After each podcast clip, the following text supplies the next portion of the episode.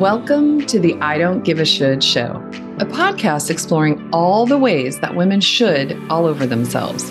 How many times do you find yourself acting out of obligation or doing what everyone else expects from you without stopping to consider why?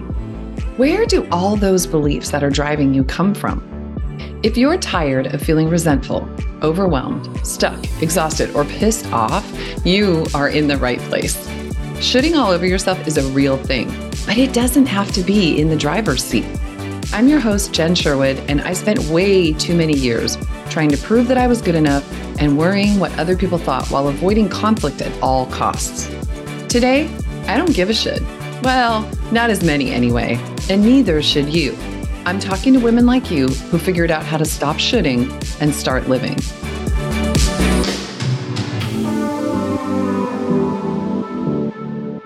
You're listening to the I Don't Give a Should show, episode number five. And today, my guest is Galit Tsadik. Galit is the founder, and listen to this. I want you to hear this loud and clear. And the CEO, I love it, of the Financial Sharktress. She believes your ultimate personal power to live the life you love comes from taking control of your money.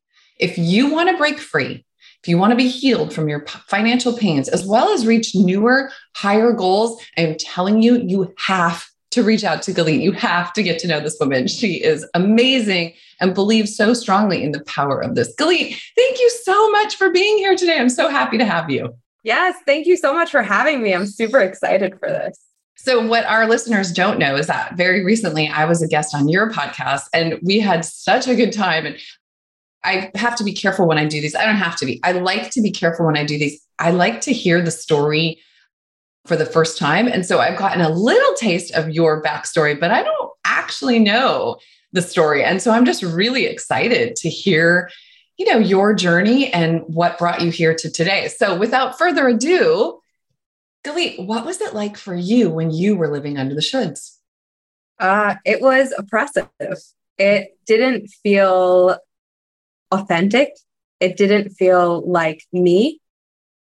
It didn't feel like I was accomplishing anything, honestly. ask you? So when you say, because the word authenticity gets used a lot, it's actually a word I'm a big fan of. But for you, when you say it didn't feel authentic, like what was that like for you? So someone was using the word oppression makes me think someone, parents, community, whatever, was telling you who or what you were supposed to be. But what did it feel like for you? Yeah, it just felt like I was always putting on a facade. Like yeah. I had to be a different person in order to be taken seriously. Mm-hmm. Because in my field, finance, right, you should be an older white male. right? or at least that's how it was. Right. I was nothing like that.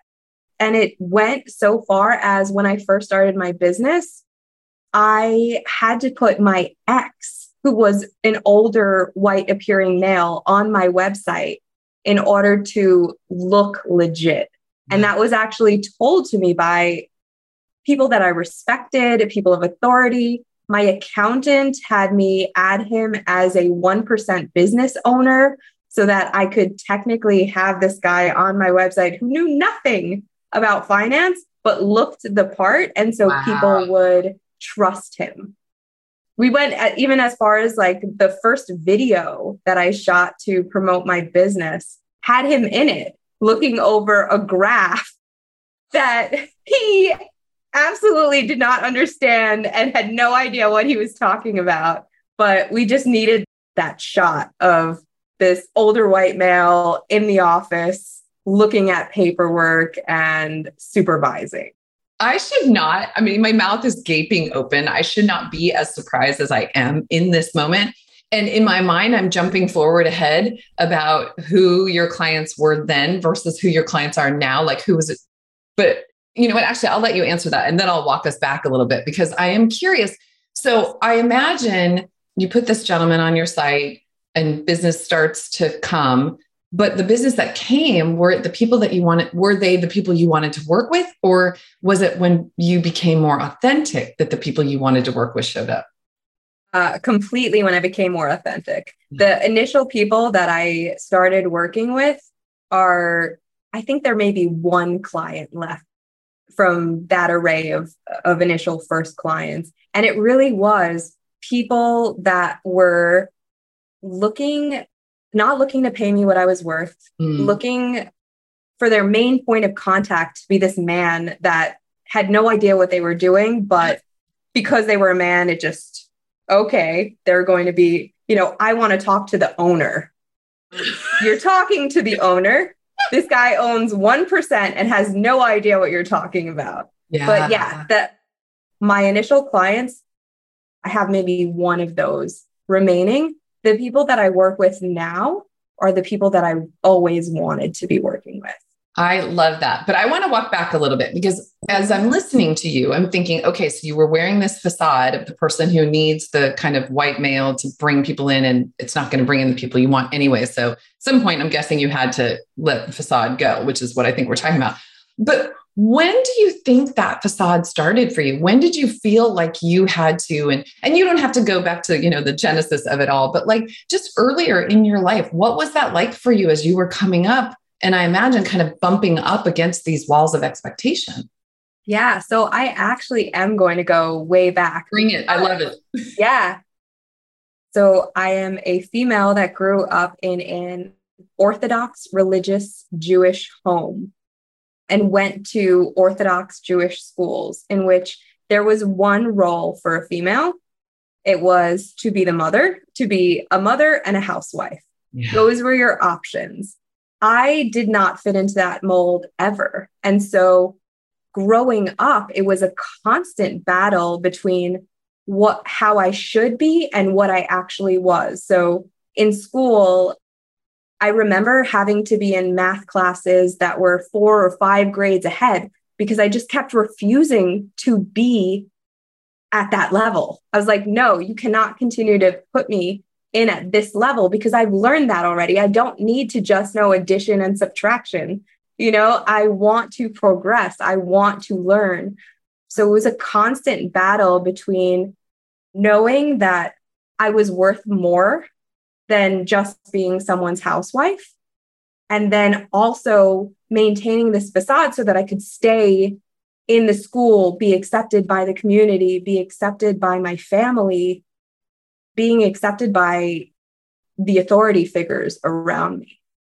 Yeah, I can only imagine how sort of, and my mind is going to a disorienting that you don't fit in this mold. And so maybe there were thoughts in your mind about like, what's wrong with me? Why am I different than everybody else? But then on the other side, my brain sort of going towards how terrifying for you. You know, you don't fit this mold, but everybody in your life who when you say authority figure, I'm thinking your parents, your all the way up the line, the officials at the school, at the church, at the and in your community. If this is how this community believes so strongly and you don't fit there, it must have been terrifying for you. Or I'm assuming it is. I shouldn't put words in your I don't want to put words yeah, in. It definitely was. It was they instilled this fear of you're not going to have a good future you are not going to live up to your duties as a woman, as yeah. you know, your duties to God. You are going to go to hell.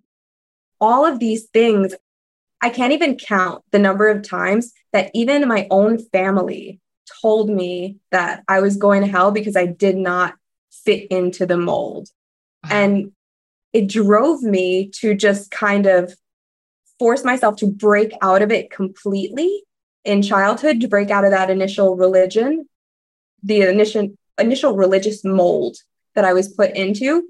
And then I had to do it again in my career because I was put into a new mold, which when you start working for banks, they want you to look a certain way. So I was wearing suits and mm-hmm. color blocked dresses and I worked for some religious companies as well, Jewish religious companies. So they even expected a higher level. So everything was covered up.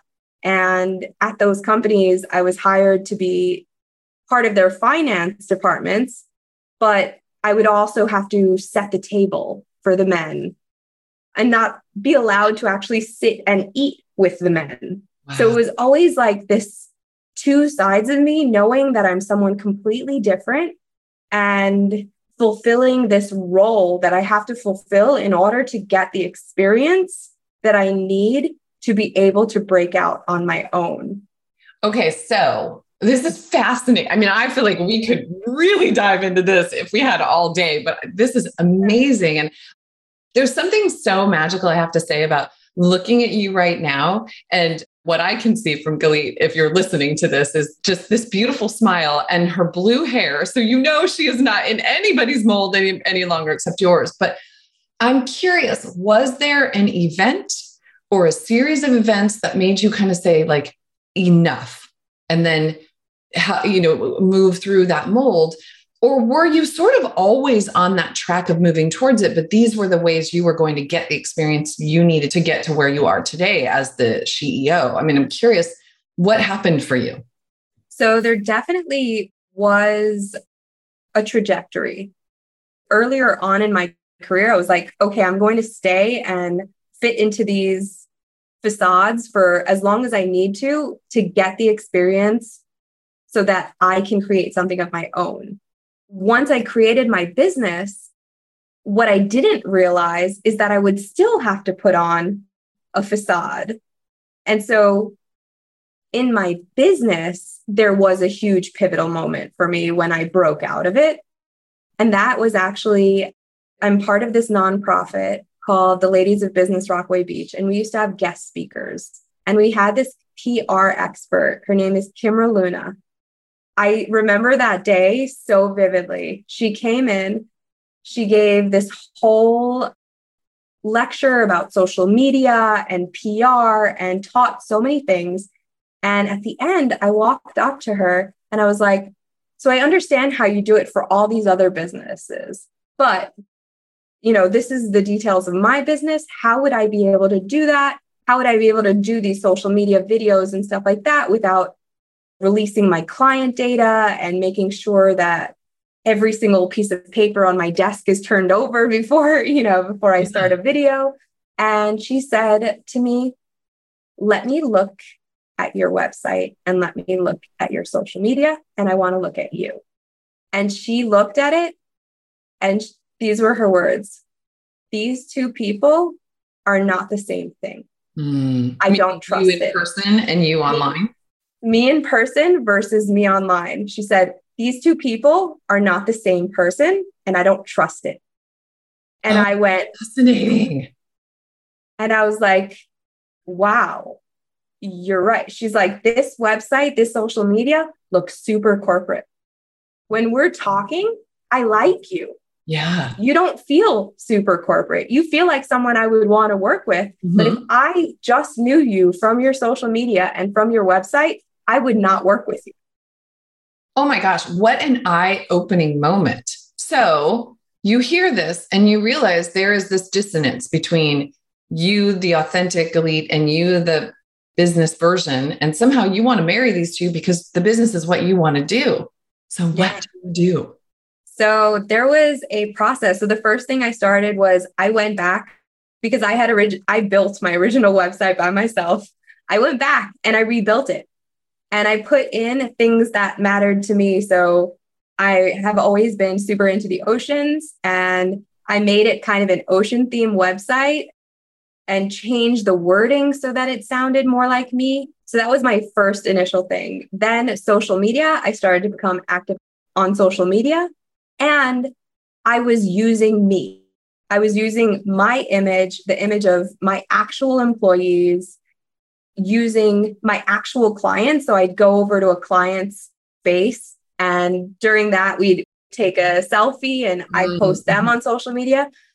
And it was a gradual process. I started to really embody who I was in my business and move away from that super corporate look with someone else as the face of the business. I took back that piece of it.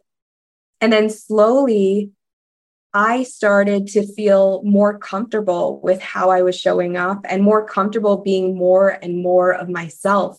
Yeah. And, you know, I eventually did completely threw off the carpet look and did what I wanted, which was dye my hair blue and just be me and be valued for all of my skills and not be judged on the way that I look. And I make sure that my clients, when they start with me, we do a Zoom call so they know yeah. who they're talking to. Yeah, I was just thinking, you can't control who's judging you, but it sounds to me like when you show up authentically you, the people who would have judged you and decided not to work with you because you have blue hair, those aren't the people you want to work with anyway. So that's beautiful. Like show up with your blue hair. And then if that person, for whatever reason, doesn't feel comfortable for you because that doesn't meet the the old school framework, well, that's fine. And it doesn't sound like that's hurting your business at all. No, in fact, it's completely helped my business because the people that I'm working with now are valuing me for my skills mm-hmm. and valuing what I can do for them. And they're paying me what I'm worth instead of me trying to pick off people that are looking for corporate accountants and things like that who are not willing to pay for my services. You know, I people that wanna, are just looking for the corporations of the world. Okay, I just want to stop for one second and reiterate yeah. this for everybody who is listening. So once you stepped into you, really just stopped trying to be something that you weren't, clients showed up who appreciated your skills and were willing to pay you what you were worth. That feels like a revolutionary statement that needs to be said over over and over because i think so many times we are so afraid of how people will judge us and then you know and then what does that look like? And, and then we're going to be a bag lady living under the you know blah blah blah. It goes into this rabbit hole of disaster. But that's not what happened for you at all. And i don't know what that family life looks like. You can talk about it you cannot talk about it. That's totally up to you. But you seem like the more that you really embrace who you are and let go of those it's almost like a fortress of what people expected you to be that your business life grew and your personal life i'm curious and i would imagine followed along because you're no longer pretending what you were supposed to be yeah that's exactly what happened my personal life is now wonderful i can say that you know that ex that I spoke about, that older white oh, yeah. male who was on my business. So he is no longer a part of my life and has not been for many, many years. I am married to a beautiful man who accepts me exactly the way I am the majority of my family has no problem with who I am now. They love my blue hair. My nieces and nephews are all about it. It's now like every time I, I go around them, it's like, oh, what color is your hair going to be? What shade of blue? What can I find in my wardrobe that matches? oh my gosh, you're like the wild, crazy auntie, and they can't wait to see what you have going on. I have to say, because again, I want to say to our listeners, I try not to hear the story before we get on here because I want to hear it when you do. I'm actually surprised. I, that is not what I thought was going to happen with your family. That is incredible that yeah. you came from such a staunch background and yet you still get to have the life you want to lead and they're a part of it. That's honestly mind blowing. I'm so happy for you. Yeah. There was a some touchy moments in there and there's certain family members that I don't speak to. But for the most part, the majority of my family accepts me. And I'm more than happy to spend my time and resources with the ones that do accept me and just allow the ones that don't to come around eventually. Yeah, or not. And yeah. otherwise, what's the option? You pretend to be somebody you're not. And that wasn't working for you. That was yeah. absolutely not working for you. So, talk to us a little bit about what you do in your business and, and just share what's happening. Yeah. So, I uh, technically own one business, but it's two parts. I have a virtual CFO company. So, that's everything that has to do with money in a business bookkeeping, payroll, accounts payable, accounts receivable, collections, etc. And I do financial wellness coaching for individuals. What does that look like? Okay, if somebody so, doesn't know what that means. Yeah. So I really focus on financial literacy. So there's a lot of people that are financial advisors and try to sell you things. I'm not looking to sell any insurances or looking to sell any specific investments. What I do is I focus on the financial literacy that you should have been taught in school. Mm-hmm, and okay. I teach you how to make the decisions for yourself so that you don't have to rely on the other people to sell you. I've just found in my experience that even though they are meant to be looking out for your best interest, when there is a commission involved, your best interest takes a backseat. Mm. And so I want to make sure that you don't get taken advantage of by anyone. Yeah. Oh, beautiful. So it's a lot about educating and empowering people around money. Yeah. So we look at what are your money stories from childhood? We look at what are the limiting beliefs that you have around money. And then we also talk about like the nuts and bolts. What is a credit score? How do you make your credit score acceptable to companies? What kinds of loans are available to you? What is the best type of insurance for you? What are options for your retirement? What are the different types of investment accounts you can have? So we really go through everything budgeting. Budgeting is a huge one that I do. Yes. Yeah. And what I like to work with is making sure that every single dollar is accounted for. So I like to give every single dollar in your wallet a job. That way it is working for you and you stop working for it. So we budget for self care, we budget for savings, investments, goals. We make sure that in your budget, it's not just what you owe other people, it is what you want for yourself as well and what you're working towards as well. Beautiful. I love this. So I can imagine there are people whose ears have fully perked up while we're mm-hmm. talking. So, Galit, and I will put all this information in our show notes, but tell our listeners how they can find you, how they can get in touch with you. Yeah. So I am Financial Sharktress. It's Financial Sharktress Galit Tsadik on Facebook. I actually go live on my Facebook page and in my group, Righteous Revenue Fishbowl, every Monday to give out free financial advice. I pick a topic, I call it my Money Mondays. I'm there giving advice, answering questions. On Instagram, it's financial underscore sharktress. My email is galit at financialsharktress.com. And right now, I actually have a group program that is coming out next month. So I do individual one on one coaching. I also do group coaching, and the group program is called the Inner Shark Circle. Love so it. if you're interested in that, please feel free to reach out on any of those methods and I can give you the information. Perfect. Okay. And again, we will have all this available because I can imagine there are definitely people who want to get to know you. Who doesn't want to A, get to know somebody who's got great input and resources around money, but also who got to this place from this journey that you just described to us. I'm so honored that you shared it with us today. Thank you, Galit, for being here. I really appreciate it.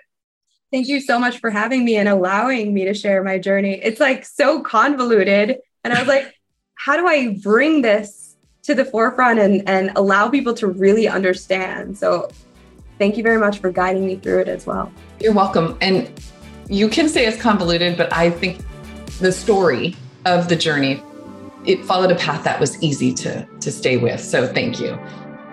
Hey, friend. If you recognize yourself in these stories and you don't want to give a should anymore, you have to join my coaching community, the GC. Come learn the tools to recognize when fear and worry are running the show and how to shift into more of what you want without guilt or blowing up your life, unless, of course, that's what you want. Inside the GC, you'll learn strategies to start making yourself a priority. Stop saying yes when you mean no. Have hard conversations and so much more. And you get to do this with a group of women who are making the same changes in their lives and are there to support you, not judge you. It's a seriously warm, safe space where genuine connections are made. The GC is where doubt and loneliness meet their match. You can get all the info at jennifersherwood.com slash the GC. But if you're not ready for something like that yet, I've got you head over to my website, jennifersherwood.com, and hit the Relief Right Now button. I'll send three ridiculously simple steps to go from overwhelm to ease.